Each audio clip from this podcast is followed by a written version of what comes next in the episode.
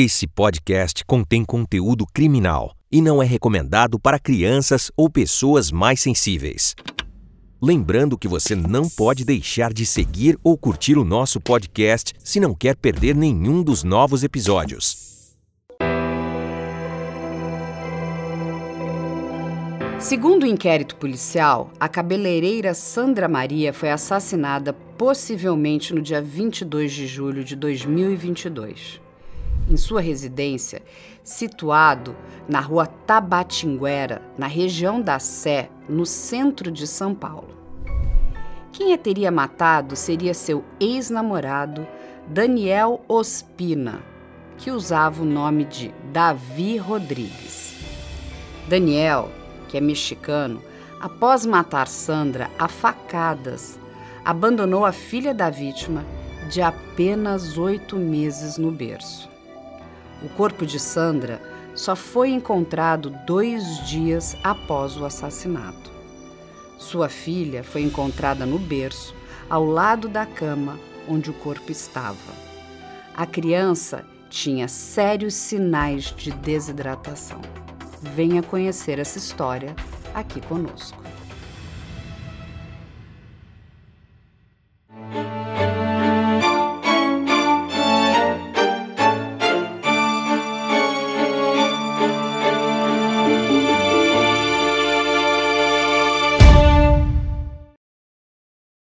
Olá, sejam todos muito bem-vindos ao Investigação Criminal. Eu sou Carla Albuquerque e hoje eu trouxe uma surpresa para vocês.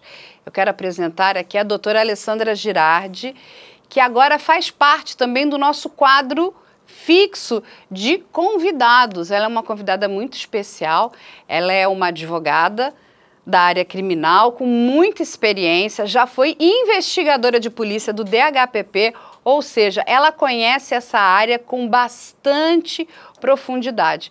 E lógico, vamos aqui agora apresentar aqui o professor Pardal, nosso querido professor Pardal. Eu sei que o professor Pardal já está com uma legião de fãs. Não é verdade, professor? As pessoas escrevem um monte de elogios, estão agradecendo muito a participação né, dos nossos convidados. E hoje a gente vai trazer para vocês o caso da Sandra Maria Souza e Silva. Infelizmente, essa mulher, uma cabeleireira, foi morta na região aqui do centro de São Paulo, ali perto da Sé, na rua Tabatinguera. E tudo indica que o assassino da Sandra era o seu ex-companheiro, um mexicano, o Daniel Ospina, e esse homem encontra-se foragido. Então, inclusive, a gente vai usar o programa de hoje para divulgar muito a imagem dele. Quem tiver informação do Daniel, eu vou pedir por favor, para que envie uma mensagem, ajudem a polícia, né? Liguem para o Disque Denúncia, que é o 181. Você pode fazer a denúncia de forma anônima, depois, inclusive, aqui os nossos convidados especialistas vão explicar isso para vocês. Quem tiver algum medo, algum receio, de fato, essa ligação é anônima, você não precisa nem se identificar. Sejam bem-vindos, meus queridos. E aí eu vou começar aqui, eu vou passar a bola aqui, eu vou fazer essa gentileza, não é, professor Pardal, de entregar hoje aqui o começo do programa para a doutora Alessandra Girardi. Doutora, conta para gente que caso é esse. Olá, pessoal, obrigada. Inicialmente eu quero agradecer pelo convite, é uma honra estar ao lado é, de grandes nomes, né, das histórias reais de crime, você, Carla, professor Pardal. Então, inicialmente, eu quero deixar registrado aqui de forma categórica e indelével a grande honra que tem aqui em participar desse programa. Obrigada. Aqui, é, é, não quero ser redundante, né? Esse é um caso que já vem sendo comentado, mas não há como iniciar a fala sem dizer que aqui é mais um caso de feminicídio né? Um, crime que foi cometido num contexto de violência doméstica, mas com um diferencial. Né? A gente, o que chama atenção nesse caso, além da violência doméstica, além da crueldade da forma que ele foi cometido, é o fato né, dessa bebê, dessa criança, né, esse bebê de oito meses, essa menina, ter sido ali abandonada. A Deus dará sem água, sem comida, em meio a fezes e urina. E muito provavelmente, né, o que realmente é, causa essa aberração que nos choca é realmente a, a, questão de imaginar que, apesar de pouco tempo, um bebê de oito meses já, já, já está ali se desenvolvendo, já está formando ali um discernimento, ter presenciado, né, Carla? Então, inicialmente, é um caso que choca por isso, né? Essa menina que, por pouco, não perdeu a vida. É, não é, professor Pardal? É mais um caso de violência doméstica. É é tão triste porque a gente não consegue ver uma curva decrescente, né? É uma curva ascendente. Exato. Pelo que o que consta, pelo que se apurou, uh, ela foi eles eles tinham um namoro, né? A vítima e o, e o autor e o acusado, porque ele já é acusado, porque já teve início o processo crime, eles tinham um namoro de algo em torno de um mês. De modo que ela já uh, notando que ele tinha alguns sinais de agressividade, ela já manifestou vontade de não uh, continuar com esse, com esse namorico. Com esse relacionamento. É, porque de um mês, então, né? É. Uh, uh, e aí, eles foram juntos para o apartamento no dia, depois ele saiu, etc. E depois ele sai sozinho do apartamento dela. E isso foi filmado pelo registro de câmeras do, do condomínio.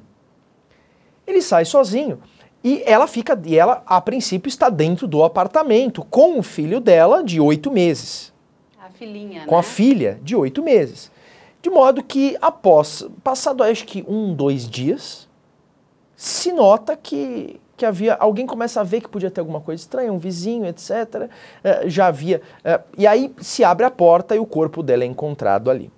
O corpo dela é encontrado no quarto com o berço e a criança de oito meses no berço, abandonada. E com marcas de instrumento pérfuro contundente, porque ela havia sido atingida por facada por vários golpes de faca. A gente vai ver isso com calma, mas uh, uh, pelo que consta no lado, foram nove Sim. golpes de faca, não é isso? Sim, nós tivemos acesso ao processo, inclusive está aqui, e realmente o laudo necroscópico, apesar de, de alguns, alguns canais terem noticiado que foram sete facadas, o laudo, né, o, o médico legista atestou que foram nove perfurações. Né? E muito interessante também nesse caso é que, inicialmente, quando a autoridade policial recebe essa notícia, ela inicialmente suspeita do pai biológico da criança. E digo isso porque verificou-se que haviam outras ocorrências, outros boletins de ocorrência do pai dessa menina, é, num, em contexto de né? exatamente lesão corporal, em contexto de violência doméstica. Então, é, inicialmente, a primeira suspeita não foi nem dele foi do pai da criança, que assim que a, a investigação, eh, os investigadores tiveram acesso às câmeras de segurança, como bem dito pelo professor Pardal, logo em seguida eles descartaram a suspeita em relação ao Juan, que é o pai da menina, e aí passou a, a, a, formar a convicção da autoridade em relação ao Doutora Danilo. Alessandra, eu vou puxar você lá para o passado, porque a doutora Alessandra aqui começa trabalhando na polícia como investigadora do, da divisão de homicídios, né? Sim. Explica para as pessoas, porque elas têm sempre muita dúvida né, nessa parte do inquérito. Porque até para você conseguir chegar no autor do crime, né, porque são duas coisas que são muito importantes dentro do processo, é a autoria e a motivação. O que, que levou a pessoa a fazer aquilo e quem é o autor do crime. Como é que a polícia trabalha nesse primeiro momento? Porque, número um, tem um corpo morto, tem uma criança que foi abandonada, uma criança de oito meses, uma menininha de oito meses. É uma coisa muito cruel, depois a gente até vai entrar mais nesse assunto. Mas como é que a polícia começa a investigar? Todo mundo é suspeito nesse primeiro momento? Ela vai em cima dos familiares? Como é isso? É, em casos que envolvem é, violência contra a mulher, como é o caso aqui presente, inicialmente a suspeita é, sempre recai que esses crimes, como é sabido, ele é cometido geralmente pela pessoa que tem um relacionamento com a vítima, né? Seja o, o, o companheiro, o marido, o namorado, um amante, ou até muitas vezes é, familiares. Então, a suspeita inicialmente, em razão, nesse caso especificamente, óbvio, foi em relação ao Juan, como já dito, em razão desses boletins de ocorrência que foram lavrados pela Sandra. Né? Então, é, numa investigação, né, atuando né, na, na, fase inquisitiva, na fase do inquérito policial, a gente inicia a investigação sempre já pensando né, que o namorado é o marido, só pode ser, porque é um crime de ódio, é um crime de ciúmes. Né? Então, a pessoa que dá nove facadas, veja bem, é, nove facadas, a pessoa ela estava absolutamente descontrolada, tem muito ódio. Né, para desferir nove facadas numa pessoa. Evidente que a gente não tem como comprovar que foi facada, mas se presume porque nós temos no processo uma impressão dessa faca, né, no relatório da autoridade policial, no canto da cama, é, aparentemente ele limpou a faca. Ou seja, na cama. Então essa, deixou essa uma frieza, impressão. né, também Isso. de limpar como para levar, né?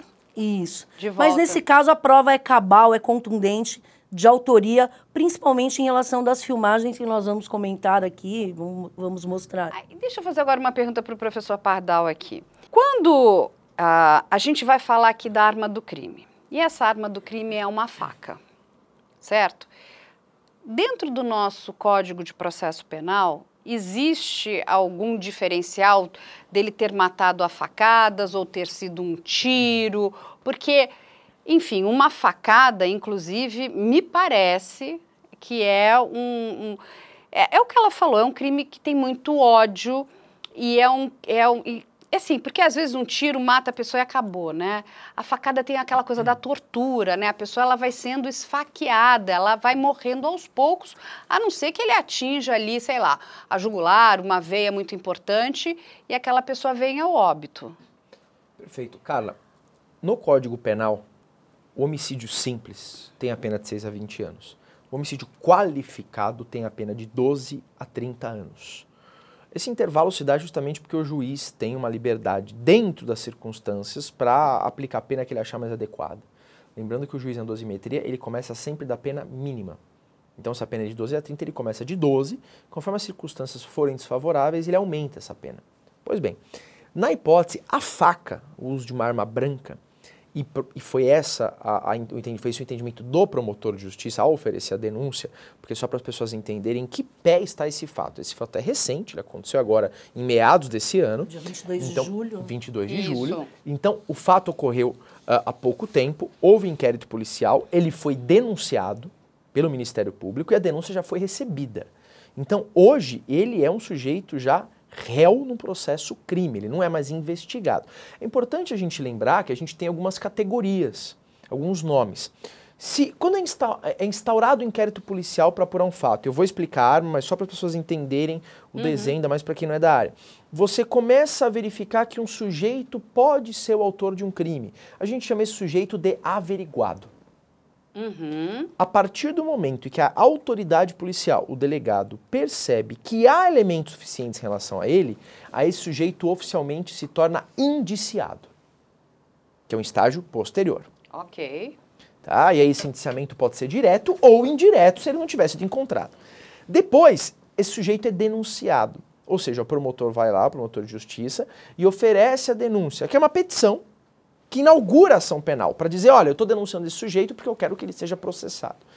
Ele já foi denunciado, a denúncia já foi recebida, ou seja, o processo já começou. É, já é uma ação penal. Então nós já temos uma ação penal. Tanto é que nós temos assistente de acusação nesse caso. Só posso ter assistente de acusação quando já existe ação penal. Não existe assistente de acusação no inquérito. Entendi. Tá? Então esse é um ponto importante. Bom, então é nesse momento que a gente está. Tá? No início da ação penal. Penal. Já há um processo aí crime. Pois bem, o uso da faca, e o promotor entende dessa forma, como ele gera um sofrimento além para a vítima, que transcende um sofrimento que seria uh, inerente a um ato de matar, normalmente no homicídio, o emprego de faca qualifica o crime, gera uma qualificadora. Ou seja, ele entra como meio cruel. E uma das foram quatro qualificadoras: motivo torpe, recurso que dificultou a defesa do ofendido, meio cruel e o feminicídio. E tem também uma causa de aumento, porque o crime foi praticado na presença da, da descendente da vítima, da recém-nascida. Então tem uma causa de aumento ainda, que é específica para o feminicídio, tá? Então, a, a, o uso da faca aqui atua como qualificadora. Ou seja, na medida que eu tenho uma qualificadora, que eu tenho quatro, tá? Mas havendo uma qualificadora só, essa pena que era de 6 a 20 já parte para um outro patamar, ela já passa a ser de 12 a 30.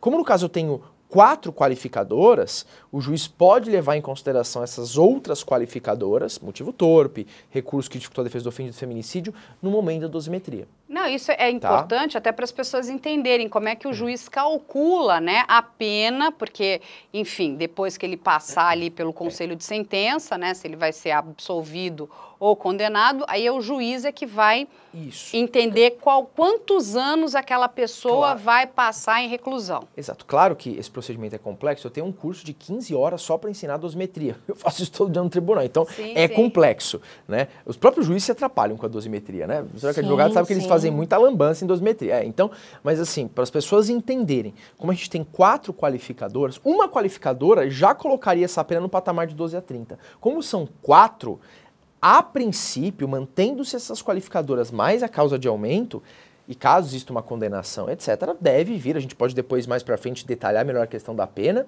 mas deve vir, caso ele seja condenado, etc., e encontrado, a gente vai falar da questão dele não ser encontrado, quais as consequências, deve vir uma pena alta, caso ele seja encontrado condenado, porque tem quatro qualificadoras. E aí, gente, só para a gente explicar aqui para as pessoas onde fica essa região, né? no Brasil. Aí eu vou pedir aqui para o nosso querido Murilo soltar o mapa do Brasil para a gente explicar. Aqui a gente tem o mapa do Brasil, nós vamos aqui para o estado de São Paulo, aí a gente vai caminhar aqui agora para a cidade de São Paulo. E aqui na região central de São Paulo é onde aconteceu o crime. Praça da Sé. Na Praça da Sé ali. Então é bem no centro de São Paulo, aonde essa moça infelizmente foi encontrada morta, como eles já explicaram aqui, a facadas. Foram nove facadas. E só para deixar claro a questão das facadas, porque como esse é um crime muito recente, tem muita desinformação, né? E, e, a gente sempre luta contra a desinformação. Vários sites, alguns canais colocaram como sete facadas, mas essa, essa mulher levou nove facadas. Professor Fale, você queria falar? Não, é, é, consta no laudo, expressamente está em negrito, inclusive, por nove facadas. E, e, já que a Carla falou em relação à desinformação, uhum. e, se me permite, Carla, explicar agora uma questão importante, que é a questão da revelia. Tá. Não, mas antes da gente entrar na revelia, que a gente vai, vai, vai chegar claro. mais essa informação lá na frente. Eu só ia comentar da região, né? Porque a região ali... Eu, eu vocês fazer um comentário ainda em relação à denúncia, viu, professor? É, talvez é, se tivesse caído na mão de um outro promotor esse processo, eu, eu, ele incluiria ainda mais um crime. Há divergências, né, há posicionamentos que divergem em relação a isso, em relação a incluir na denúncia o crime de abandono de, capa, de incapaz. É evidente que não, é, não há nos autos nenhum elemento que comprove que ele participava da guarda de, desse bebê, mas mesmo com um relacionamento tão curto, o promotor poderia oferecer a denúncia também em relação ao abandono de capaz, e aí caberia a defesa demonstrar que ele não tinha responsabilidade por essa menor, então o crime não se enquadraria é, é, nesse, nesse, nessa tipificação, que é o artigo 30, 133 do Código Penal. É, e outro, mais um, mais um comentário importante: se fosse comprovado que ele é, cuidava também dessa bebê junto com a Sandra. Né? O promotor, como eu já dito, poderia também incluir essa tipificação na denúncia. E aí, se a, a menina sobreviveu, a menina está bem, já, esteve, já teve alta do hospital, mas ele poderia também é, qualificar o artigo 133 se o resultado fosse morte. Né? Então, o que, que você acha, professor Pardal? Aqui um ponto importante, esse dispositivo de abandono de incapaz do artigo 133 do Código Penal, ele exige que o sujeito ativo, quem praticar o crime, tenha guarda, vigilância ou de alguma forma autoridade sobre o incapaz. Como era um namorico de um mês, era pouco, pouco provável que ele tivesse algum, alguma autoridade sobre o recém-nascido. o que aconteceria se ele fosse o padrasto, por exemplo, que não é o caso. Então, por isso que talvez o promotor não ofereceu a denúncia. Até porque, a gente tem que lembrar, se o promotor oferece a denúncia, quem acusa é quem tem o ônus de provar. Então ele teria que provar que ele exerce alguma autoridade sobre, essa, sobre esse recém-nascido. Então, esse é um ponto importante. Mas é interessante trazer isso, porque as pessoas podem perguntar, poxa, mas e esse recém-nascido? Né? Mas se fosse, e aí só para as pessoas entenderem, se fosse, por exemplo, se ele fosse, tivesse, uh, fosse convivente, se ele vivesse em, em união estável, ou até fosse casado com ela, e fosse padrasto desse recém-nascido, aí sim haveria o crime de abandono de capaz. Por que, que pode não? Por que, que não há o crime a princípio? Porque ele não exerce nenhuma autoridade sobre o recém-nascido, porque ele era um namorado dela, inclusive de pouco tempo. Um mês de relacionamento. É, mas deixa eu fazer uma pergunta para vocês, né? A, a gente tem algumas fases, né, do processo. Você tem a fase do inquérito, aí você tem a fase da denúncia. Nesse momento da denúncia, o promotor é que vai pedir as qualificadoras, é isso? Isso. O promotor, ele recebe o relatório final, ele recebe o, o trabalho da polícia concluído, analisa esse caderno inquisitivo, esse inquérito policial, uhum. e aí ele delibera é, no que, que eu vou oferecer, eu vou denunciar em quê? Em razão de quê? Nesse caso, como já dito pelo professor, ele é denunciado por um homicídio qualificado por quatro vezes e com uma causa de aumento de pena em razão dessa criança ter presenciado. Perfeito. Mas aí depois dessa fase, aí tem a fase da pronúncia, é isso? Não. Não? Vamos lá. A gente tem a fase do inquérito, que é a fase tá. investigativa, tá? Por que, que você tem inquérito? Quando você tem, por exemplo, um processo civil, você não tem uma investigação anterior. Você ajuiza a ação tá. e prova durante o processo. No processo crime, você não pode oferecer uma denúncia sem nenhuma base anterior. Por quê? Porque é direito penal, é muito pesado. Então eu preciso ter algum tipo de investigação. As pessoas eh, o leigo talvez não saiba isso, mas não precisa ser necessariamente inquérito. Pode ser um procedimento investigatório criminal do Ministério Público, porque o Supremo entendeu que o MP pode investigar. Sim. Então eu tenho que ter algum elemento de informação. Aí, né, isso. Uhum. Eu tenho que ter algum elemento de informação e ele vai subsidiar, ele vai acompanhar a denúncia, está no Código de Processo Penal isso. o, o, inquérito acompanhará a denúncia. Então o promotor de justiça recebe os autos do inquérito, já concluídos pelo, pela autoridade policial, e ele conclui com um relatório. E aí o Ministério Público, ele é o que a gente chama de titular da ação penal pública, ou seja, é ele o dominus litis. Ele decide se há elementos para processar ou não e por qual crime ele vai processar. Isso é um ponto importante também. Por que quê? é incondicionada, né? Exato. Esse é um ponto importante também. O promotor, ele não está obrigado a seguir o que o delegado entendeu. Então o delegado no relatório fala, eu acho que foi tal crime. O promotor não está atrelado a isso, porque é, é dele, liberdade. é dele essa deliberação. E aí começa o processo, perfeito? O promotor oferece a denúncia, que é essa petição inicial. Quando ele oferece essa denúncia, o juiz primeiro vai decidir se recebe ou não a denúncia. Esse ato de receber a denúncia é muito importante. Por quê? Porque a partir desse momento que começa o processo crime. Tanto é que esse prazo, esse ato de recebimento até interrompe a prescrição. Então é um ato muito importante, tá? Recebeu a denúncia, ali começou o processo. Ali ele deixa de ser um investigado e passa a ser um réu. Esse é um ponto importante. Bom, recebeu a denúncia. O que, que acontece? Recebeu a denúncia. Uhum. Antes de 2008, ele citava o réu para ser interrogado. Isso mudou, né? Em 2008, Sim. na reforma. Ou ele recebe, aí ele recebeu a denúncia, ele intima o acusado, tá? Ou melhor, cita o acusado, porque o primeiro ato é o ato, o ato pelo qual você chama o réu para o processo se chama citação. Os demais são intimações, mas o primeiro sempre é uma citação. Então ele cita o acusado para oferecer a sua defesa. Tá. E aí ele oferece aquela resposta escrita ou resposta acusação.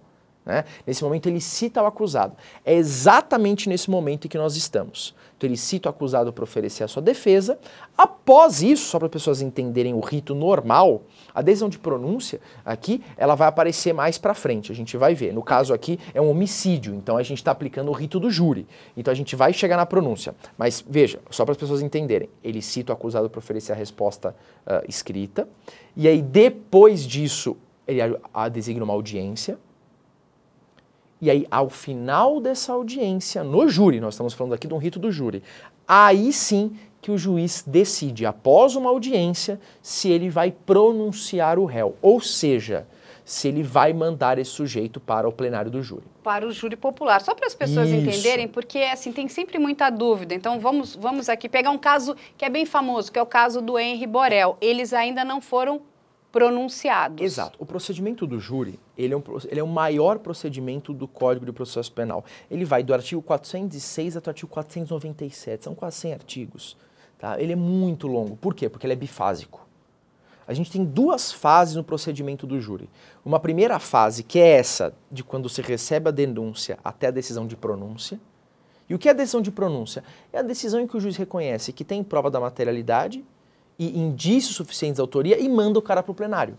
Entendi. Diz, vou mandar para o júri. E aí Mas- começa a segunda fase, que é do mas, júri. mas a minha, minha dúvida aqui, a dúvida de muitas pessoas, é que depois da denúncia e depois dessa fase, o juiz também pode impronunciar, é isso? Vamos lá, perfeito, ótima pergunta. O que eu acho muito difícil. É, Não, nesse, caso, mas só para as pessoas vamos lá. entenderem que se. ótimo, ótimo. A- a- a- é, o, meu, o meu orientador de, de iniciação foi o professor Emílio Alberto Max Porto, que tem um livro sobre júri clássico, ele faleceu em 2009, mas foi um orientador.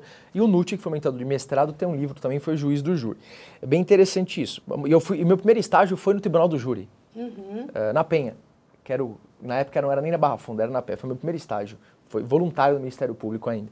Então, ao final da primeira fase, o juiz pode, dar, pode proferir quatro decisões diferentes. Tá? No júri. Isso que eu estou falando é só para o júri. Tá. Primeira decisão, ele pode pronunciar. Que é essa decisão em que ele reconhece que há elementos e manda para o tribunal do júri. Para o tribunal do júri. Segunda decisão, ele pode impronunciar. O que, que significa impronúncia? Ele diz, não há elementos suficientes. E aí, claro, se depois os elementos forem colhidos, ele pode ser processado de novo. Mas ali ele diz que naquele momento não há elementos suficientes, ou de materialidade ou de autoria. Terceira decisão, ele pode desclassificar, mudar o crime. Ele fala, olha, ah, não é homicídio, é lesão corporal. Não é homicídio ah, ah, tentado, é lesão corporal. Por quê? Porque ele não teve intenção de matar, ele só queria lesionar. E aí ele manda para o juízo comum, sai do júri. E a última hipótese é a absolvição sumária. Exemplo, ele entende que houve legítima defesa. Entendi. Então, assim, é importante Quatro decisões. para as pessoas entenderem aqui, não é, doutora Alessandra também? Porque causa muita dúvida. Então a gente, enfim, a gente vai pegar aqui um caso bastante midiático, né? Vou trazer dois casos midiáticos aqui. Um deles é o do Henry Borel, que ainda não chegou nem na fase da pronúncia. Né? A juíza que está cuidando do caso está decidindo se vai pronunciar ou não ou fazer essas.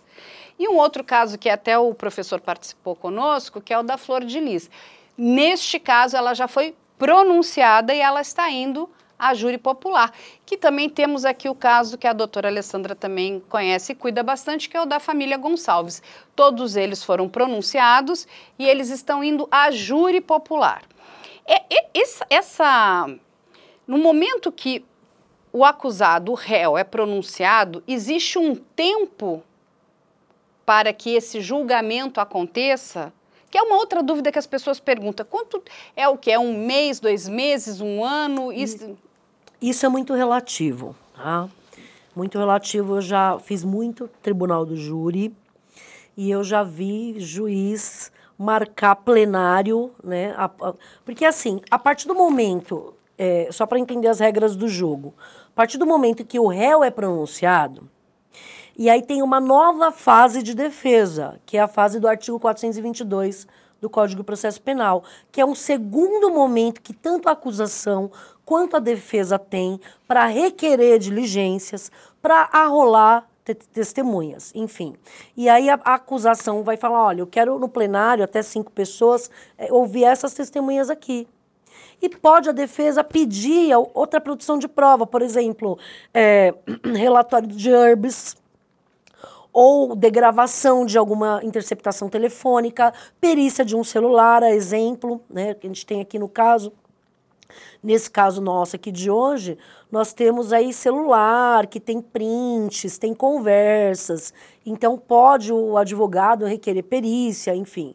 A partir desse momento, só após o momento que esse processo estiver pronto, instruído, com todas as diligências concluídas, aí o juiz já entende que os autos estão prontos e marca o plenário. Eu já vi plenário marcar em um mês. E já vi plenário demorar cinco anos. Mas né? olha que coisa boa a gente entender isso, porque é uma outra coisa que suscita muita dúvida, às vezes uma certa indignação. Por que, que ainda não foi julgado? E aí é importante que as pessoas entendam, que aí eu vou até passar a bola aqui para o professor Pardal, que o que, que acontece? É, você tem dois polos, a acusação e a defesa. Né? E o que a gente vê, e aí vamos trazer até aqui, pra gente, só para a gente poder é, trazer algumas figuras que são bastante emblemáticas aqui na, na, nossa área de crimes reais. Um deles é a Boate Kiss e outro é o menino Bernardo Boldrini. Ambos aconteceram ali no estado do Rio Grande do Sul e esses dois júris foram anulados. Porque quando eles passaram da primeira fase, da primeira instância, subiram, e o professor vai explicar para a gente, e aí aquela questão, a defesa alega que teve cerceamento da defesa, que ela não teve acesso às provas, enfim. E aí, quando essa segunda instância, que eu também vou deixar para o professor explicar, começa a analisar o processo e encontra essas um questões. Um ponto interessante com relação à, à demora do julgamento, a gente tem que lembrar o seguinte: eu preciso de um espaço físico ali. Então, para que se realize esse julgamento, você tem um número limitado de plenários. O que é importante a gente lembrar, e aqui eu falo né, de quem está dentro da estrutura do judiciário, a gente tem que lembrar de alguns pontos. Primeiro, vai depender, é, esse tempo vai depender, primeiro, ah, desde o início da segunda fase, quando preclui a decisão de pronúncia, ou seja, o juiz dá a pronúncia e as partes não recorrem, o recurso já é julgado.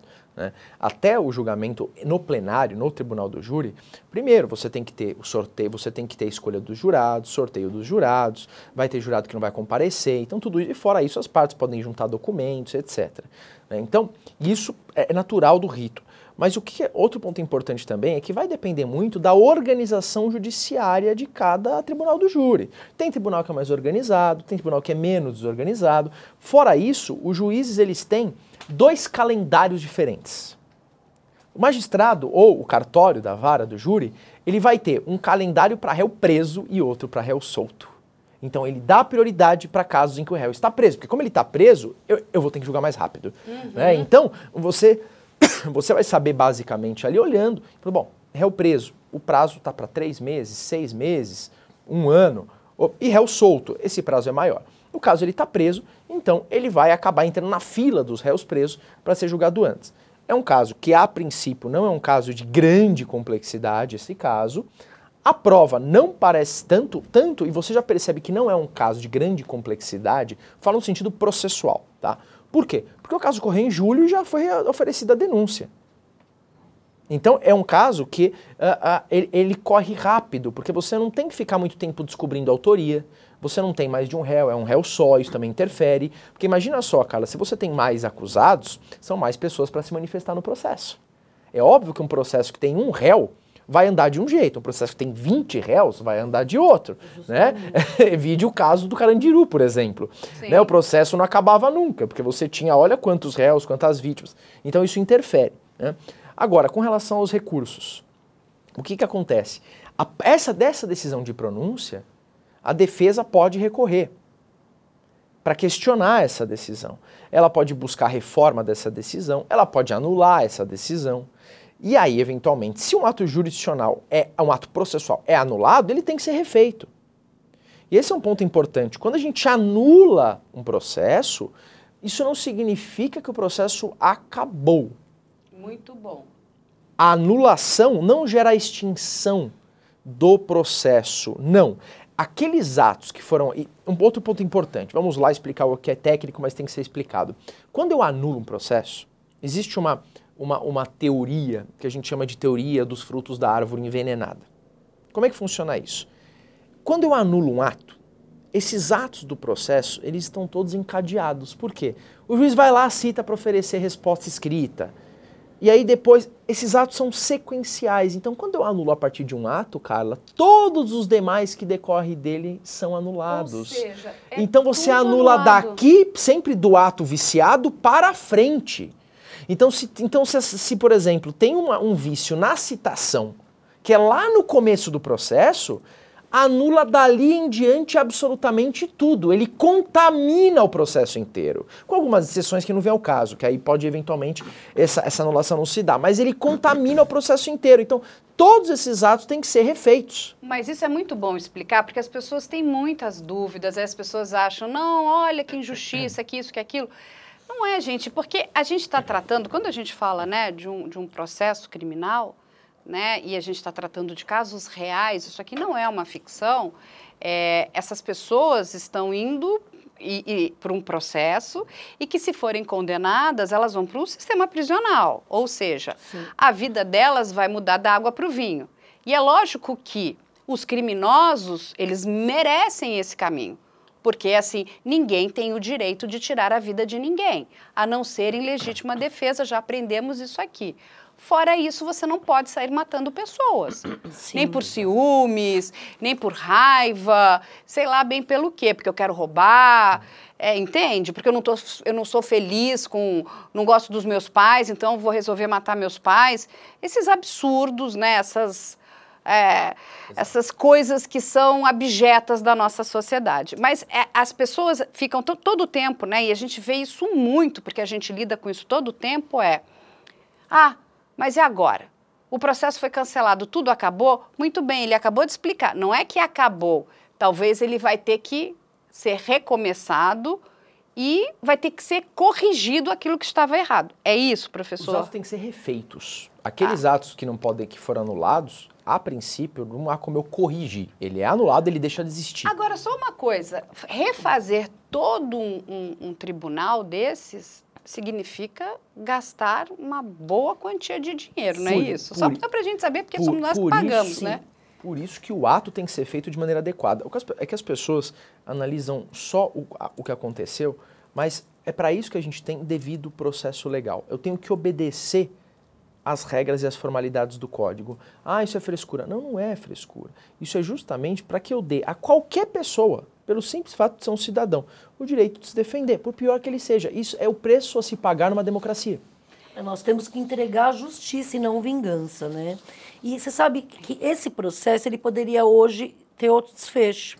Porque a primeira vara criminal da, da, da comarca de São Paulo, capital, ela foi, ela foi célere ao já receber essa denúncia, já decretar a prisão preventiva dele, também em razão do trabalho realizado, um trabalho excepcional realizado pela Polícia Judiciária. Uhum. Se não tivesse essas filmagens que comprometem que realmente é uma prova cabal aí de autoria em relação à forma dinâmica que ocorreu o crime, se não fossem essas filmagens, muito provavelmente a polícia continuaria trabalhando com dois suspeitos, dois averiguados, se não fossem as filmagens.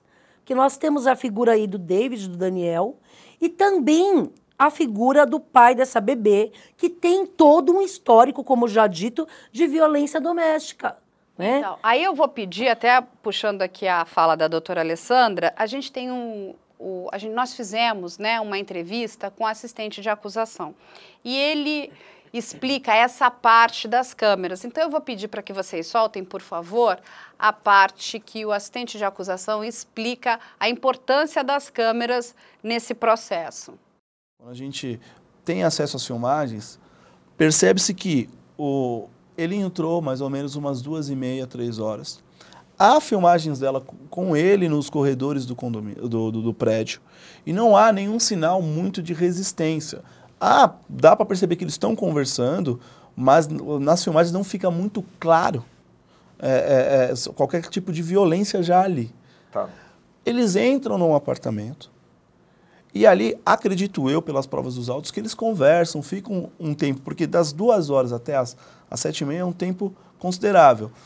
É, foram encontradas digitais do Daniel em copo com bebida, ou seja, sinal que eles beberam, conversaram, okay. não, não, teve nada de início violento. Tá certo. certo? Tá então, certo. assim, muito provavelmente. Ah, e um fato interessante que a irmã dela é, faz uma chamada de vídeo com ela, em um determinado momento da tarde, tá. certo? E vê que ela está com a boca machucada. Isso da tarde já para a noite, mais para perto da, da, da hora do crime. Do mesmo dia? Do mesmo dia. E ela nota a presença de uma pessoa no apartamento. E ela pergunta, tá tudo bem? Ah, não, isso aqui é só uma ferida aí de baixa imunidade. Isso também está no depoimento. E ela pergunta, mas tá tudo bem mesmo? E essa pessoa que tá aí? Ela falou, não, é, meu, é o meu, meu, meu ex-namorado, ele veio buscar as coisas dele e já está indo embora.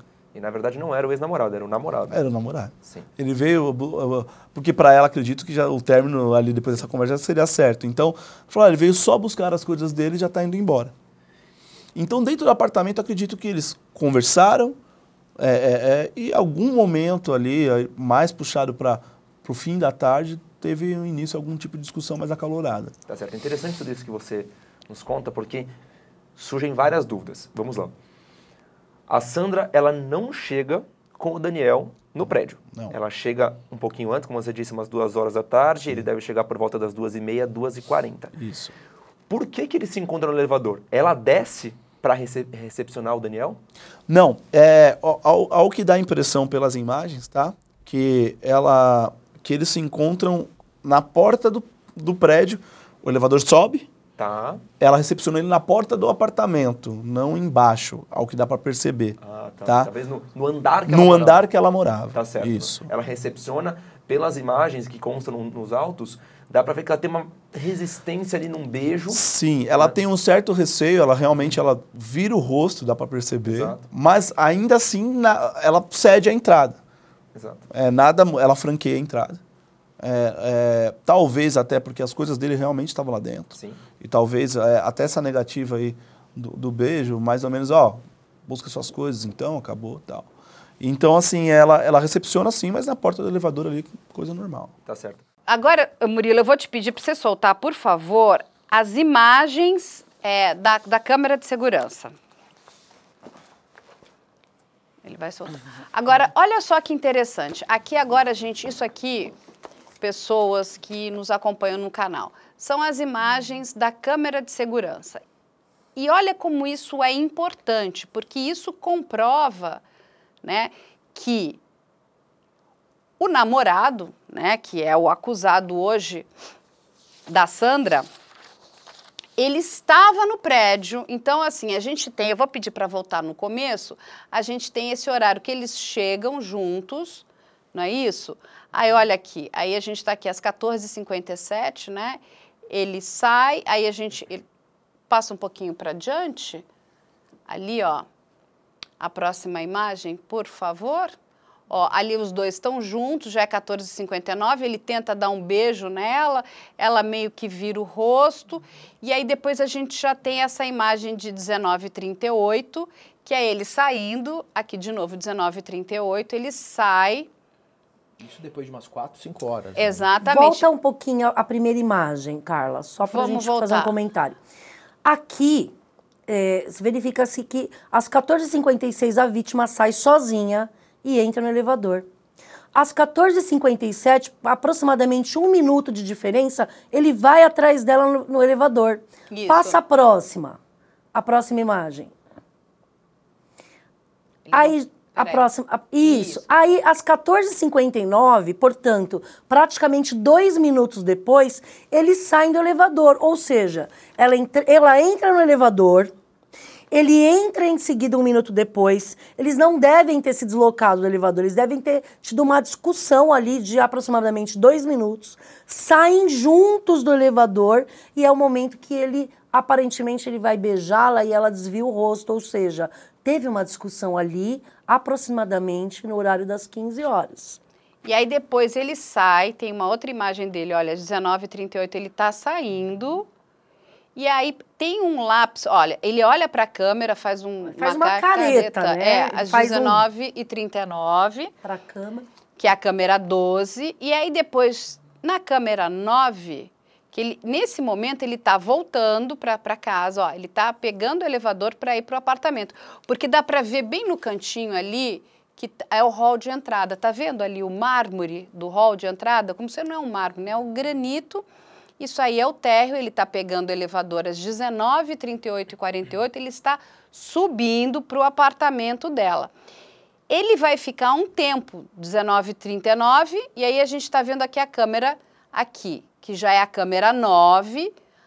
Às 21h50, ele já sai com uma mochila, uma mala ali, né? É o que parece, ele já está de boné, Escondendo o rosto. escondendo o rosto. É nesse lapso de tempo que ele deve ter é, Certamente. cometido o homicídio. pode ter cometido antes também. Pode. Tá? É, pela aqui, postura dele, provavelmente foi aí, porque ele tentou esconder o rosto. E, então, o que, que, eu- que, que eu, é, é, a- É. eu entendo? Ele pode ter cometido esse crime antes, sim. Por quê? Quando ele, quando ele sai e retorna com a sacola, ele tem a preocupação de olhar para a câmera. Por que, que ele olhou para a câmera? Ela já podia estar morta e ele saiu para comprar algo, voltou para se preparar para depois fugir.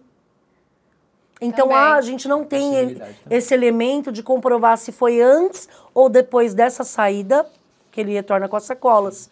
Pode ser que, eu, acredito que é, esse crime, é, entre 15 e 19 horas, não foi, deve ter sido esse horário aproximado, até porque é, um homem como ele não deve ter ficado mais de quatro horas com essa criança chorando, não- provavelmente não ia ter paciência.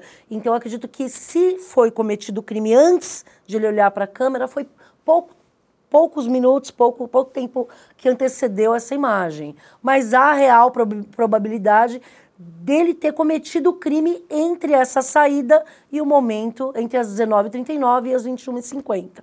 É, e aí é o que eu acho muito interessante, que graças à nossa tecnologia, é que a polícia chega até ele, porque naquele primeiro momento a polícia vai, né, de encontro ao ex-marido, achando que ele pudesse ser, né, o possível assassino, mas as câmeras entregam tudo, né, gente? E olha a qualidade da imagem. Não dá para dizer que não é ele, né? Porque ele tá na câmera, ele olha, aí de novo aqui na câmera 9, ele tenta disfarçar. Agora, eu vou pedir a arte 6, que essa é uma, uma, uma parte muito importante do processo, que é a impressão digital da faca. Isso aqui, gente, né, a doutora pode explicar, essa é a cena do crime, correto, doutora? Sim, sim. Aqui, é, a gente, co- como eu já disse inicialmente aqui no programa, ele deixa essa impressão. E você pode ve- verificar aqui que a impressão, ela tem a, a- figura geométrica de um triângulo, ela, ela afina, né? seja, ele tentou Aqui, ó, limpar. é, é um desenho mesmo de uma faca. Agora, ele pode ter só encostado, Acho que é isso. Como ele pode ter rapidamente limpado. Eu acredito que ele encostou pela forma. Você vê que fica esses sulcos aqui, ó, também- eu também acho que do, do material genético. Eu também acho que ele encostou. Eu acho que ele encostou. Pela, porque, porque se, Porque se ele não tivesse há, é, limpado na quina, de- você teria muito mais ali na, na quina e não seria tão longo. Ali, Justamente. não é? Então, eu é também uma acho. impressão. Acho que ele cansou, até porque foram nove facadas, aquilo gastou energia. Em algum momento ele descansou. Ou foi fazer alguma A coisa ali na arma, cena do crime e deixou ela ali. Justamente, deixou ela ali. E aí, só para explicar para as pessoas, a arma do crime não foi encontrada, né? A Nós, in- inclusive, conversamos com a irmã da Sandra, que diz que ela, inclusive, já com medo, até guardava uma faca embaixo da cama, porque, enfim, ela não tem direito a ter posse de arma, nem tampouco uma- um porte, mas é uma maneira de uma mulher se defender, com medo, né? Então, mas a faca que depois a polícia vai encontrar lá na frente não é a faca que foi usada no crime, porque ela, inclusive, não tinha material genético algum. Correto, professor? Exato, exato. E aí um ponto importante, quando ele sai, que ele sai com sacolas, etc., muito provável que ele tenha levado a arma do crime ali, porque ele deve ter pensado, bom, eu não vou deixar essa arma do crime aqui. Então, ele ainda deve ter saído com a faca que ele usou na arma do crime, porque ele saiu com, com sacolas ali, Sim, etc. mochila. Então, ele deve ter colocado, além da faca, mais alguma coisa, que às vezes ele pode ter limpado, enfim, é bem provável. E ele já havia se apresentado violento, né? Tem um testemunho aqui da, da Lígia, que é uma amiga que, em comum de ambos, que, que presenciou desde o dia que eles se conheceram. Presenciou, ela abriu o coração para essa amiga, né? Olha, ele é violento, ele tem muitos ciúmes, ele é muito possessivo. Inclusive, no depoimento dela, ela fala que numa conversa com ele, ela fala: ah, vocês têm que se entender, por que que vocês não vão morar juntos? E ele responde: só se for para matar ela.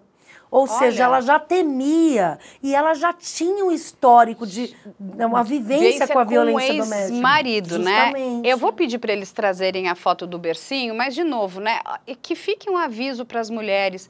Gente, essa- esses homens, esses, eles já vêm com bula, né? É uma bula, tá ali. Não, ó, eu tenho ciúmes, eu sou violento, foge, corre.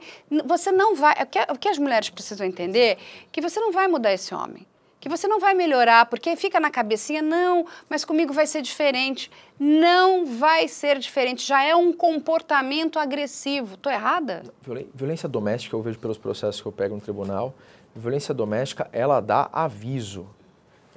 Um feminicídio dificilmente, pode acontecer, mas dificilmente ele vem do nada. Você tem avisos. Você tem ameaça, você tem lesão corporal. E aí toda a literatura de violência doméstica fala que a relação da violência contra a mulher é cíclica. Ou seja, você tem uma violência, que pode ser física ou verbal, e aí depois dessa violência eles se reconciliam, e aí você tem aquela fase da lua de mel, Sim. até o momento em que ele agride de novo, ameaça de novo, e isso pode ou não descambar para um feminicídio. Então, é, isso dá sinais. Então, se você olha esses históricos, você percebe que o sujeito já tinha dado sinais de agressividade.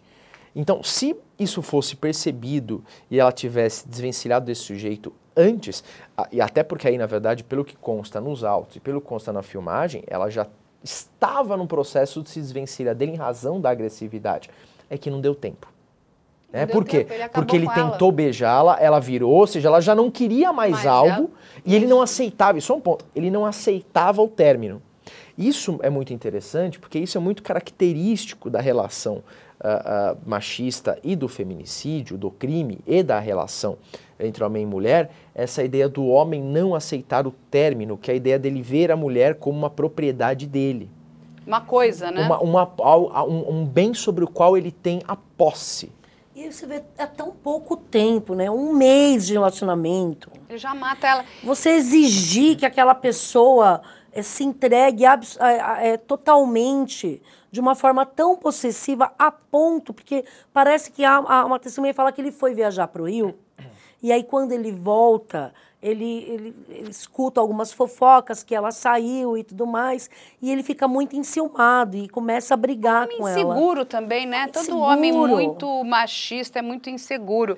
E aí, deixa eu só mostrar uma coisa para as pessoas, para elas entenderem, porque assim, a gente recebe o processo e a gente recebe junto as fotos, né? Do legista. E essas fotos, graficamente, elas são muito fortes, a gente nunca vai colocar aqui, inclusive em respeito à vítima. Mas ó, esse aqui é o bercinho que ficava do lado da cama dela. Olha os respingos de sangue para você ver o tamanho da violência que não foi. Essa criança presenciou, Carla, É. com oito meses de idade, é, é, essa foto, essa prova, ela comprova justamente que essa criança estava presente e até pela, pela forma que ocorreu o crime, de forma tão cruel, tão violenta, estava acordada, deve ter visto.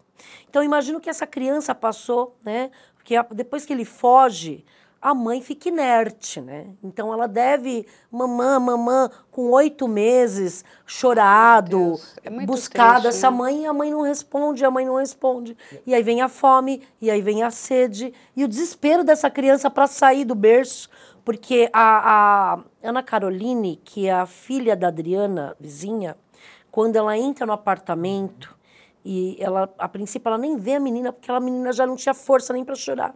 Ela só vê a Sandra morta na cama, mas não percebe a bebê. Aí ela volta, conta para a mãe, e aí ela fala, mas e a bebê? Aí, e no segundo momento, ela retorna para o imóvel e aí sim ela encontra essa criança já debilitada, muito frágil, e a criança é socorrida. Os né? autos constam que a criança já estava bastante desidratada. Desidratada. Então, assim, conseguiram. Ela foi salva, mas ela já, tava, ela já estava muito fraca, né? Então, ah, se demorasse um pouco mais, poderia falecer essa Sim. criança.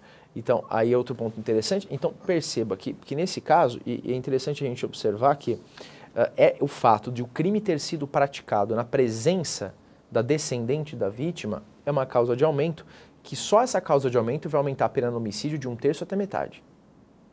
Então a gente tem aí uma causa de aumento também sem prejuízo daquelas qualificadoras que eu já mencionei, que vão contribuir para aumentar a pena, que são causas realmente específicas do feminicídio. É muito triste isso, né? Um bebezinho, aí esse, desculpa, ele é um animal, né? É um Sim. animal que Eu larga uma criança sozinha de oito meses, Eu assim. fico imaginando o que motiva Porque ele tem pessoa a fazer ciúmes. isso. Né? Será que a possessão, os ciúmes era tão grande em relação a Sandra que ele tinha ciúmes também dessa bebê?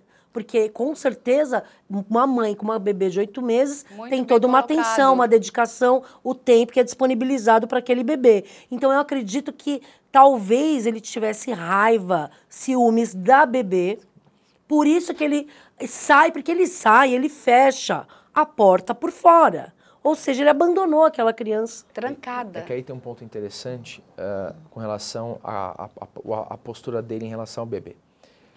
Psicanaliticamente, é quase certo que ele tenha, tenha tido asco pelo bebê. Por quê?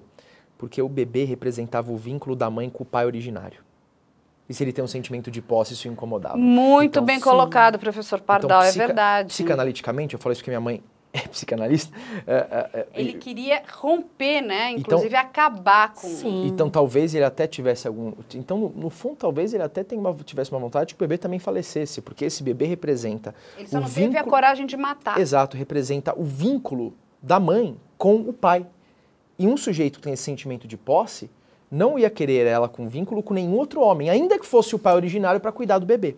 Então, então, esse aspecto é bastante interessante a gente observar, que é aquilo que não é contado, que não é tão óbvio, mas que fica E evidente. a eu sempre- atenção a gente- exclusiva que ele é, não tinha. A gente sempre Em tenta explicar aqui, né, que um crime não é, não é o preto e o branco, né? São essas milhares de nuances, né? E vocês que conhecem isso muito bem, o que, que levou as pessoas, elas querem respostas muito rápidas, né, muito curtas, e é tudo muito mais complexo, né? Porque as pessoas também lidam com as suas loucuras internas, né? Porque para você cometer uma barbaridade dessa na frente de uma criança, de um bebê, é, você tem que ser, no mínimo, uma pessoa fria demais, né? Assim, ruim demais, perversa demais. Mas eu vou pedir a arte 3, que é a arte das lesões, para que a gente explique que fique muito claro que também isso veio do processo, que essa mulher, ela teve nove perfurações, né? Então, olha, tá aqui. Vamos voltar aqui, olha. Então, professor, aí a gente está aqui descrevendo as facadas, é isso? Que são nove lesões. Isso, nove lesões pérfuro incisas distribuídas em- na região do tórax, dorso e crânio de aproximadamente 4 centímetros cada, conforme gráfico anexo. Ou seja, é uma senhora facada, é uma peixeira, né? Sim. Ele enfiou uma peixeira nela. Justamente, 4 centímetros. Não é uma faquinha de cortar não, pão. não é. Então, t- tanto é que naquela imagem anterior, Carla, é, a gente imagina aqui, até por uma questão é, de, de, é, de proporção entre a cama, o canto da cama, a impressão que fica é uma impressão grande. Não é uma impressão de uma faquinha, é uma impressão de uma peixeira, praticamente. É uma que- peixeira. é e, que- e aí a gente tem também a imagem, que é o croqui, eu vou pedir para eles soltarem o croqui, com os pontos aonde ele efetuou essas facadas. Olha só.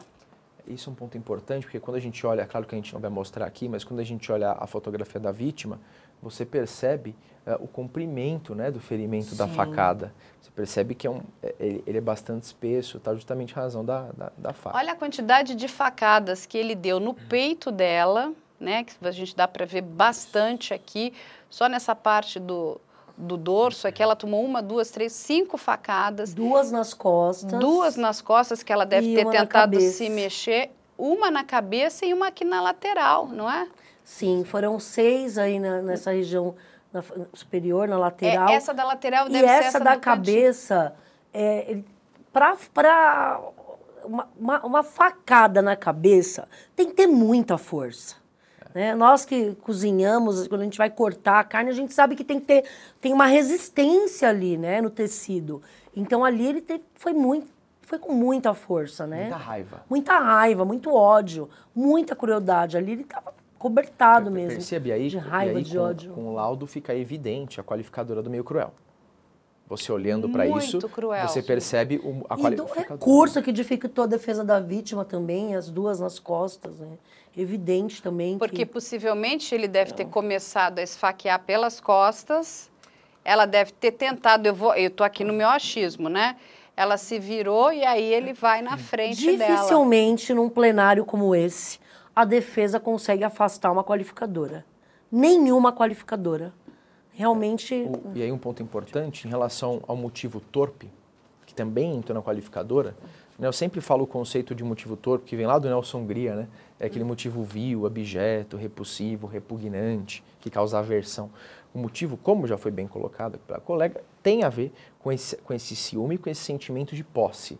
Então ele é muito abjeto, ele é muito repulsivo. O homicídio necessariamente é abjeto, mas às vezes ele é além do usual. Por quê? Porque demonstra justamente a ideia de, bom, se ela não quer nada, eu vou acabar com a vida dela porque ela não vai ser de ninguém. Ele Então, tenta, desculpa interromper, ele tenta justificar o injustificável com argumento quando ele conversa com uma amiga em comum que ela é, disse que estava grávida, que ela é, abortou o primeiro filho dele e ele tenta justificar essa violência absurda com É. esse argumento. Né, Eu vou até pedir, a gente tem um, um próximo é, documento que também veio do legista aqui, que ele explica que o corpo já estava em estado de decomposição, inclusive pelo odor, né? Que a gente vai trazer aqui para vocês um- uma nova palavra, que é o od- odor nauseabundo, que seja, já está em estado de putrefação, Já aquele de corpo. náuseas, né? E a Exato. coloração verde escura também. Olha lá, Coloração rigidez verde. cadavérica generalizada, olha aqui. Enfisema putrefativo generalizado, então já havia 40, já estava esse corpo 48 horas, então já estava no Que é- estado de putrefação. Circulação póstuma de Birdle, que na realidade é o é já estágio avançado aí de decomposição. Então, esse corpo já foi encontrado há mais tempo do que o, o momento ali do homicídio. Então, isso só comprova que a mulher ficou ali há pelo menos dois dias, que foi o que foi levantado ali pelo legista, inclusive como encontraram a criança, né? Uma criança já desfalecida, né? desidratada, já não tinha forças e que poderia ter vi- também ido ao óbito, né? Inclusive a vizinha já poderia, inclusive a vizinha, ela, ela não quis entrar e quem entrou foi a filha dela, justamente porque ela já sentiu o cheiro e imaginou que não havia algo Coisa agra- boa. que não encontraria nada interessante ali, então a, a filha entrou porque ela não quis entrar. Tem mais uma questão interessante aí nesse processo, em relação a- a- a- às testemunhas, é que ele manda mensagem para. Deixa eu até confirmar aqui o nome da, da, da moça, que é essa amiga em comum. Ele manda uma mensagem para ela por volta da meia-noite do dia do crime, em- na virada, Sim. entre, as, das- entre a sexta e o sábado. Essa testemunha, ela fala que só viu essa mensagem na segunda. Eu, o que eu acho muito difícil, porque hoje uma pessoa ficar três dias sem ver o WhatsApp, e aí ele confessa o crime na mesma noite. Aí fica essa dúvida: será que ela realmente não viu essa mensagem? Né? Isso aí também é, a perícia é, facilmente vai comprovar, porque o WhatsApp, né, ele tem aquela função dados. Sim. Você clica nela e você consegue ver o horário que a mensagem foi entregue e o momento que ela foi, Foi visualizada. Exatamente. Então ela fala que só visualizou na segunda-feira, e em razão disso que ela não comunicou às autoridades. E aí até vou né? passar Mas- também uma informação, né, do bebezinho que está aqui no termo de depoimento, que ela que foi a moça que encontrou a criança. Fala que a bebê estava com a boca seca, assustada e com a fralda encharcada e cheia de fezes. Imagina, dois dias, né? Conta que a perninha do bebê estava do lado de fora da grade, apertada pelo vão, motivo pelo qual viu que estava com a perna roxa. Foi assim que essa bebezinha foi encontrada. Mas graças a Deus, a bebezinha passa bem, está saudável novamente, mas essa criança corria um sério risco de morrer também. Esses fatores eh, posteriores à, à saída dele do local em relação ao bebê, o magistrado cauteloso, ele leva isso em consideração no momento de calcular a pena base. Então, quando a gente fala dessa pena de 12 a 30 anos, o magistrado leva isso em consideração para aumentar essa pena. Esse é um dos fatores, por exemplo. Agora eu vou pedir aqui, gente, a arte 5, para a gente mostrar que esse Daniel, Daniel, vamos ler o nome dele corretamente, Ospina Garcia, não é um primário, que é a arte 5, né? Que é o prontuário dele. Eu vou pedir, essa aqui é a foto do Daniel, mas a gente tem o prontuário, ele já tem, ó, olha aqui, ó. já tem. Ele já. Pela Polícia Federal, inclusive, Ele olha tem lá. condenação por furto, tem passagem por tráfico de drogas também. Nós não tivemos acesso ainda às certidões dessas ações pretéritas, mas há a possibilidade de ele ir para ser julgado como reincidente. Então, né? Isso aí a gente não Mas conseguiu. isso vai pesar também, porque Sim. ele não é primário, é isso? Ele tem, ele tem uma condenação por furto transitada em julgado, porque para fins de maus antecedentes e incidência eu não posso levar em consideração processo em andamento. Ou, ah, então, essa condenação do furto, eu conferi aqui. Essa condenação do furto, ela transitou em julgado em 2015. Como foi uma pena de prestação de serviço à comunidade, a partir de quando essa pena é extinta, a gente conta o prazo de cinco anos. Passado esse prazo, ele deixa de ser reincidente. Como o fato foi em 2022, existe uma possibilidade dele não ser mais reincidente, aí ele só vai ter maus antecedentes. Seria tecnicamente primário, né? Há, é, é, É eu- a- eu- a eu sou bem- divergência em relação a utilizar esse antecedente né, no, no momento de fixar, no momento de quantificar, de formar a dosimetria da pena. Então, é, o período depurador, né, a, a- a exemplo da reincidência, é de cinco anos, né, de acordo com os entendimentos dos tribunais superiores, correto, professor? Então, esse é um ponto interessante. Ah, de todo modo, essa condenação anterior. Bom, mas qual a consequência dessa condenação anterior? Em sendo ele condenado, ainda que isso não sirva mais como reincidência, por já ter passado o período depurador, isso necessariamente vai servir como maus antecedentes na primeira fase da dosimetria, ou seja, mais um motivo, judiciais, né? mais um motivo para aumentar a pena dele. Ou seja, mas ele não é nenhuma florzinha, né? Porque ele veio, ele é um mexicano, tá, gente? Que veio para o Brasil para cometer crimes, né? Começou aqui com tráfico, roubo e agora terminou num homicídio. E aí o ponto interessante é, ah, existe um procedimento que poderia ter sido feito quando ele foi condenado por, por furto, tá? Quando existe uma condenação por furto, o que, que nós costumamos fazer no tribunal? Junto com a decisão condenatória, nós oficiamos o Ministério da Justiça para que pro- proceda à expulsão dele do país. Então, ah, é oficiado ao Ministério da Justiça para que realize essa expulsão do sujeito do país. Ponto importante: como ele não é brasileiro, então ele é mexicano, então existe uma possibilidade dele ter tentado ou tentar fugir do país. Ah, já há no- nos autos, no finalzinho dos autos. Vou pedir aqui, ó, que é a arte É, 2, ele para eles pediu a, falarem. a remessa para o Departamento do, de Estrangeiros do Ministério da Justiça para já instaurar o procedimento, o processo administrativo para expulsá-lo. Já tem, né? É, o é- formulário é, esse é da outro- Interpol, Isso, mas esse é outro ponto. né? Esse da difusão vermelha, ou Red Notice, que é a mesma coisa que tem o Robin hoje.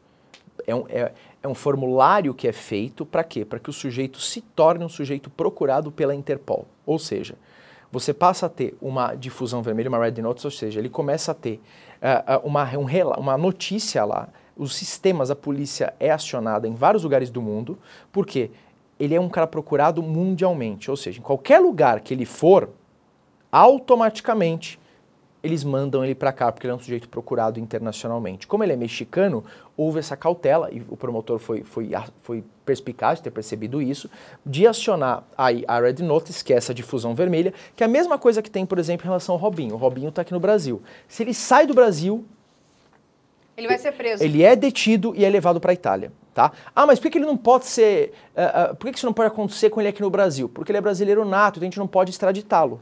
Mas ele pode ser extraditado em outro país, porque ele não vai ser cidadão nato. É a mesma coisa. Então, se ele for para qualquer país, ele é, é enviado aqui para ser julgado aqui.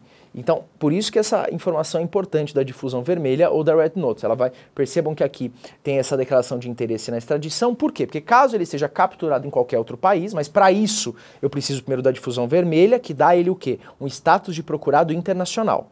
Aí, aí ele é capturado, por exemplo, na Argentina, uma vez que existe essa difusão vermelha contra ele, a Argentina faz o quê? Vai extraditá-lo para o Brasil, para que ele seja julgado aqui. E aí, ponto importante, imediatamente ele vai chegar aqui, ele já ele já está detido, ele já vai ser preso, se ele for encontrado, por isso que é até importante, e aí é uma função social muito eh, eh, exemplar do programa, porque auxilia para encontrar esse sujeito, isso é a muito gente importante. precisa encontrar esse, essa, esse E aí você sujeito. vê que o, o Ministério Público ele já remeteu para o Departamento de Estrangeiros do Ministério da Justiça, que é oficiado e apresenta esse formulário para que ah, o Ministério Público vai preencher e vai encaminhar né? Mas A processo gente a vai gente já tem essa escancarar licitação. bem a cara dele, porque ele está foragido, ele Muito é procurado. fora do Brasil. A gente não sabe, mas há real possibilidade, grande possibilidade de ele não estar mais no Brasil, né? Então, Existe isso Tanto que também. Tanto que ali é interessante que até consta um ponto. ó, procurado pode ser. Ponto. No caso dele, é violento ou perigoso, enfim. Mas aqui eles vão preencher isso. E aí ele é tido como um foragido internacional. Nacional. Justamente por quê? Porque, ah, mas por que que eu preciso disso? Porque quando um juiz, ele ah, determina, decreta uma prisão preventiva e é expedido um mandado de prisão, esse mandado de prisão, ele só tem validade na jurisdição nacional. Entendi. Não- essa decisão judicial não tem validade em outro país, porque afetaria a soberania de outro país. Então, para que isso tenha uma validade para qualquer outro país, eu preciso dessa difusão vermelha, ou em inglês Red Notice. E para a gente caminhando aqui para o final, né, tem um dado que é que foi está sendo divulgado e aí por alguns canais é a nossa rede de fake news, né, de desinformação. Por isso que eu sempre digo, né, que a gente é que nem remédio às vezes, não que os genéricos não sejam bons, né, mas a gente tenta procurar o Depende original. do laboratório. É, depende do laboratório, é verdade.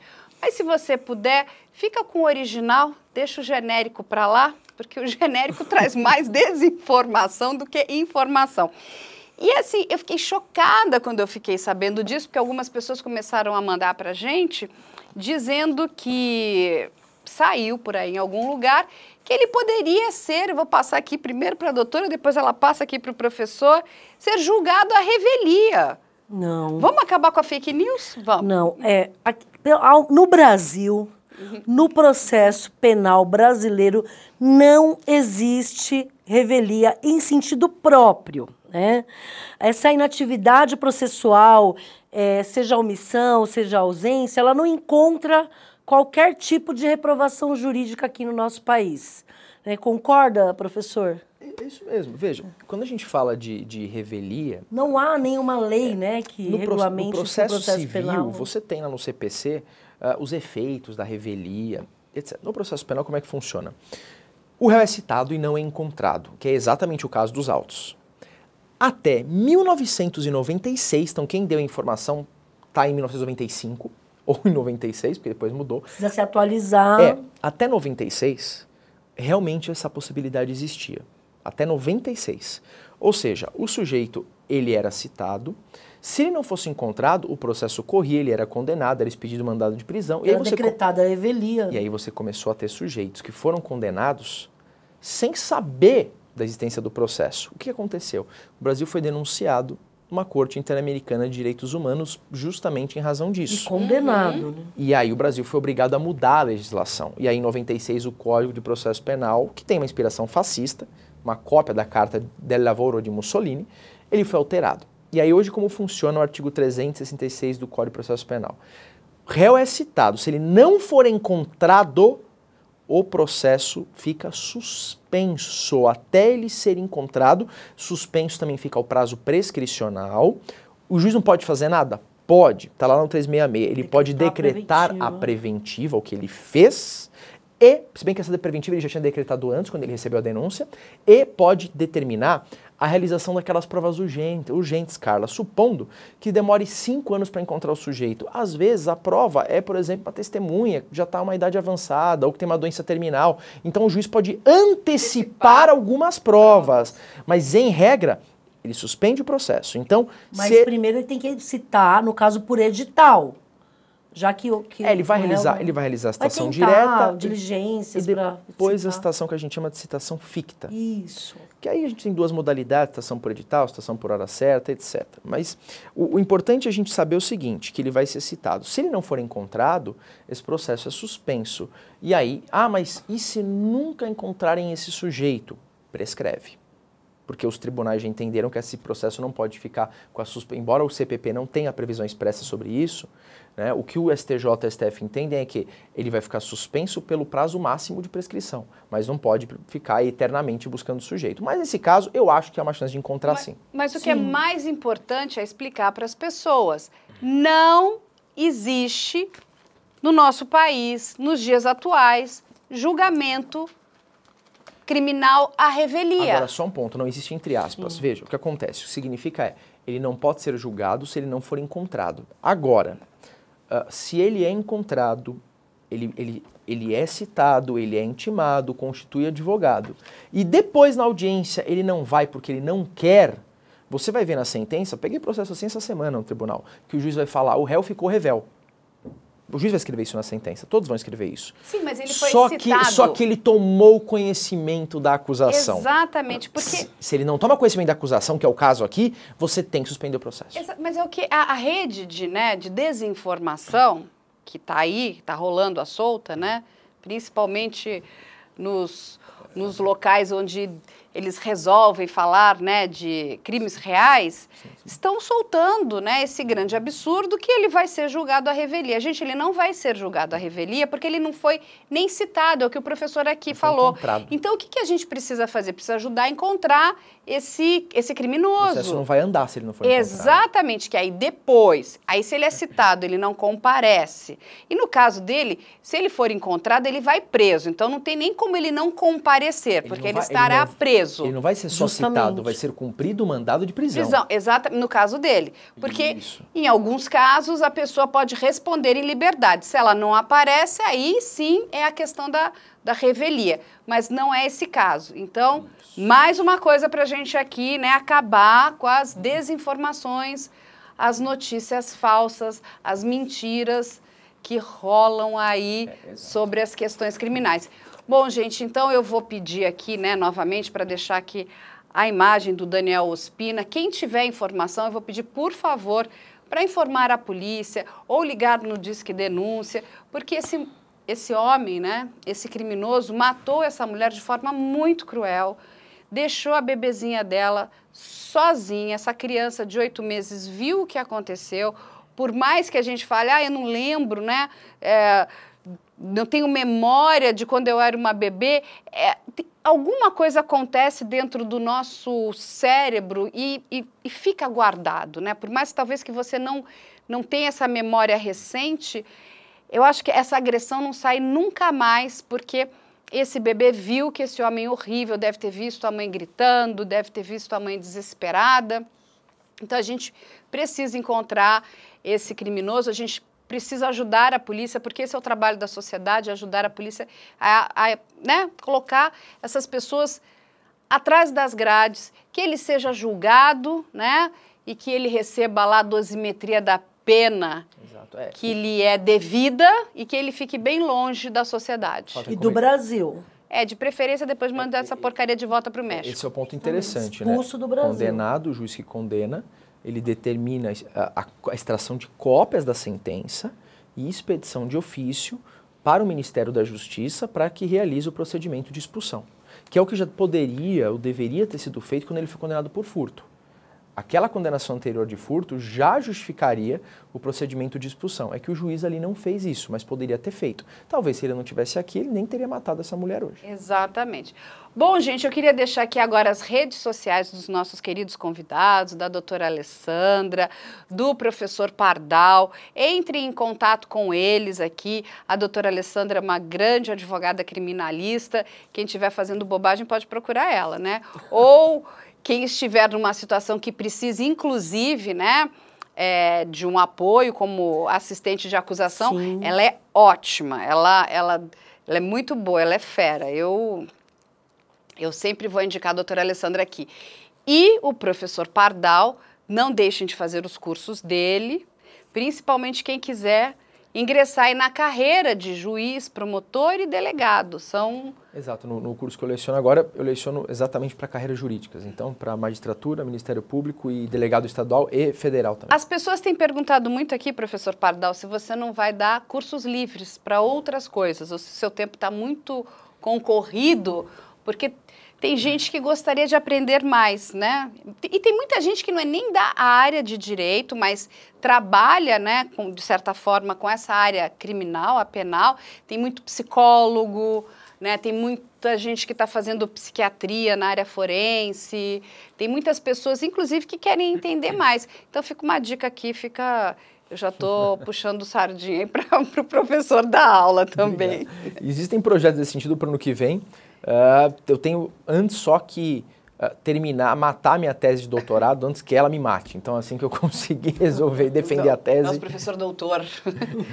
Gente, muito obrigada aqui aos nossos dois super convidados. Vai ficar aqui também as nossas redes sociais. Quem quiser entrar em contato também com a nossa produção, vocês sabem o e-mail, mas eu vou repetir aqui, que é op.medialento.com.br. Se vocês quiserem enviar sugestão de casos, tirarem dúvidas, a gente está aí sempre de portas abertas para vocês. Muito obrigada, minha equipe, e a gente espera todos vocês na próxima semana. Muito obrigada, meus queridos. Obrigada. Se quiser conferir o especial que fizemos sobre o caso ou assistir essa entrevista na íntegra, é só acessar o nosso canal do YouTube. O endereço é youtube.com/op Operação Policial. youtube.com/op Operação Policial. Tudo junto. E agora você também pode dar estrelas para o podcast se estiver ouvindo o nosso conteúdo pelo Spotify. Se você achar que a gente vale 5 estrelas, pontue a gente, por favor, é importante. Esse podcast é produzido pela Media Land.